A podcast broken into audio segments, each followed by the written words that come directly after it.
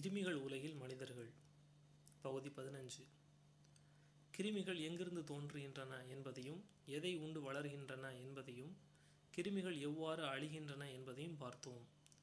கிருமிகள் பற்றிய வரலாற்று ஆராய்ச்சிகளை நாம் பார்ப்பதற்கு முன்னால் இன்னும் சில விஷயங்களை தெளிவுபடுத்திக் கொள்ளலாம்.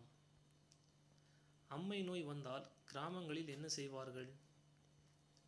மூட நம்பிக்கையிலிருந்து இன்னும் விடுபடாத கிராமத்து மக்கள் அம்மன் விளையாட்டு என்று சொல்லி வேப்பிலையை அரைத்து உடலில் தடவிக்கொள்வார்கள் அம்மனுக்கு ஆகாது என்று வீட்டில் சமையலையே நிறுத்தி விடுவார்கள்.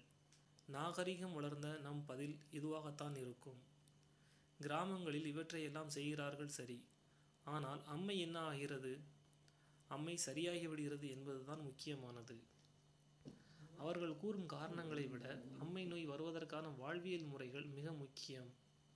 இந்தியா சுதந்திரம் பெறுவதற்கு முன்னால் அம்மை நோயை கண்டு அச்சமடைந்தனர். அறிவியலால் வளர்ந்ததாக நம்பப்பட்ட ஆங்கிலேயர்கள். அம்மையை கண்டு ஏன் பயந்தார்கள்? அம்மை என்பது கிருமிகளால் வரும் ஒரு பயங்கர நோய் என்பது அறிவியலாளர்களின் கருத்து. இப்போதும் நகரவாசிகளும் படித்தவர்களும் கிருமி நோய்களை கண்டு அஞ்சுவதில் ஆச்சரியமில்லைதானே? ஆனால் கிராமத்து மக்கள் அம்மையை கண்டு அஞ்சுவதற்கு பதிலாக சில வழிமுறைகளை வைத்திருந்தார்கள். நாம் ஏற்கனவே பார்த்திருக்கிறோம். கிருமிகள் வெளியிலிருந்து வருவதில்லை. உடலில் உருவாகும் கழிவுகளிலிருந்து தான் உருவாகிறது. அம்மை நோயும் அப்படித்தான். எனவே கழிவுகளை வெளியேற்றும் உடலின் எதிர்ப்பு சக்திக்கு துணையாக சில வழிமுறைகளை மேற்கொண்டால் கிருமி நாசினி எதுவும் இல்லாமல் கிருமிகள் இறந்து போகின்றன. அவை உருவாவதற்கு காரணமான கழிவுகள் நீங்கி விடுகின்றன. அது என்ன வழிமுறைகள்? உடலிற்கு முழு ஓய்வு அளிப்பது. பசி இல்லாமல் எதையும் உண்பதில்லை. அப்படியே பசி ஏற்பட்டாலும் சமைக்காத உணவுகளை பழங்களை சாப்பிடுவது. உடல் குளிர்ச்சி அடைவதற்காக வேப்பிலையை பயன்படுத்துவது. மேற்கண்டவற்றை செய்வதற்காக சொல்லப்படும் காரணங்கள் எப்படி இருந்தாலும் காரியங்கள் மிகச் சரியானவை என்பதால் அம்மை அகல்கிறது.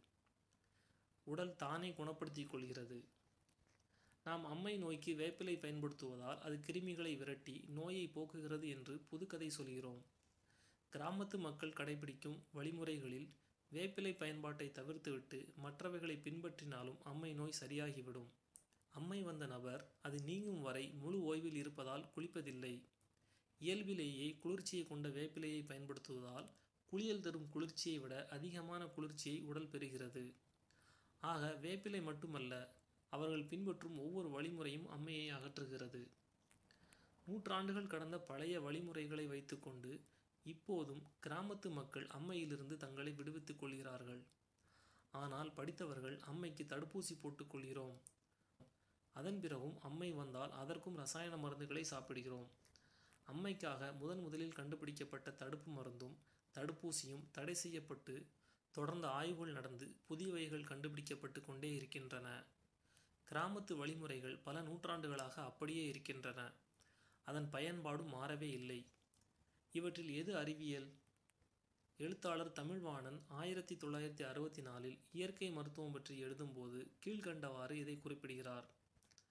அம்மை நோய் மாரியம்மனால் ஏற்படுகிறது என்று நம்பும் கிராமத்து மக்களின் நம்பிக்கையும் அம்மை நோய் கிருமிகளால் ஏற்படுகிறது என்று நம்பும் படித்தவர்களின் நம்பிக்கையும் மூட நம்பிக்கையே அன்றி வேறில்லை. அம்மை நோய் போன்றே மஞ்சள் காமாலைக்கும் கிராமங்களில் மருத்துவம் இருக்கிறது. இப்போதும் நடைமுறையில் இருக்கிறது. மஞ்சள் காமாலையும் கிருமிகளால் ஏற்படும் நோய்தான் என்று கூறுகிறது ஆங்கில மருத்துவம். மஞ்சள் காமாலையின் போது உடலில் நடப்பது என்ன? சாதாரண நிலையில் நம் இரத்தத்தில் உள்ள கழிவுகளை இரண்டு முக்கியமான உறுப்புகள் பிரித்து கழிவுகளாக மாற்றி வெளியேற்றும் வேலையை செய்கிறது. ஒன்று சிறுநீரகம். உடலை பாதிக்கும் ரசாயனங்கள் இல்லாத கழிவுகளை நம்முடைய சிறுநீரகம் பிரித்து சிறுநீராக வெளியேற்றுகிறது. இரண்டு கல்லீரல். நச்சுத்தன்மை உள்ள கழிவுகளை கல்லீரல் பிரித்தெடுக்கிறது. கல்லீரலால் கிரகிக்கப்படும் ரசாயன நச்சுப் பொருட்கள் பித்தப்பையில் தான் அடைக்கப்பட்டு அவை உடலில் கலந்து விடாமல் பாதுகாக்கப்படுகிறது. முடிந்தவரை நச்சுக்களை தன்வயப்படுத்தி கல்லீரலின் துணையோடு அவற்றை அழித்து விடுகிறது பித்தப்பை. இவ்வாறு சேமிக்கப்படும் பித்தப்பை கழிவுகள் அளவு மீறும்போது பித்த நீர் இரத்தத்தில் கலக்கிறது. சாதாரணமாக செரிமானத்திற்கு உதவுவதற்காக பித்த நீர் சிறுகுடலில் கலக்கும். ஆனால் பித்தப்பையின் கழிவுகள் எல்லை மீறும்போது பித்த நீர் இரத்தத்தில் கலக்கும். இரத்தத்தில் கலந்த பித்த நீரை சிறுநீரகம் பிரித்து சிறுநீரின் வழியாக வெளியேற்றும். இந்நிலையைத்தான் மஞ்சள் காமாலை என்று அழைக்கிறோம். மஞ்சள் காமாலை என்று நாம் கண்டுபிடிப்பதே உடல் பித்த கழிவுகளை வெளியேற்றி கொண்டிருக்கும் போதுதான்.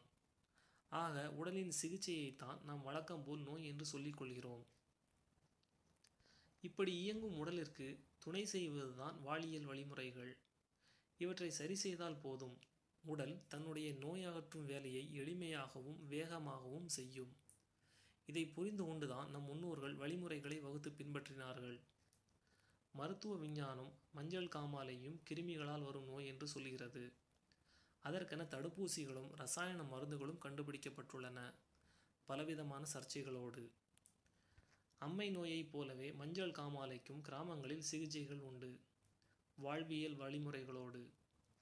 நாம் இன்னும் கிருமிகள் பற்றிய கதைகளையும் ரசாயன மருந்துகளையும் வைத்துக்கொண்டு உடலோடு போராடி கொண்டிருக்கிறோம். கிருமிகளால் வருகிறது என்று சொல்லப்பட்ட நோய்களையும் கிருமிகள் பற்றிய எந்த அடிப்படை அறிவுமற்ற நம் தாத்தா பாட்டிகள் தங்கள் வழிமுறைகள் மூலம் விரட்டியடித்தார்கள் என்பதை நாம் நினைவு கூற வேண்டும்.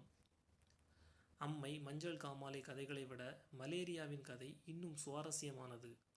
வாருங்கள் மலேரியாவின் வெளிநாட்டு கதையை பார்க்கலாம் அடுத்த பகுதியில். நன்றி.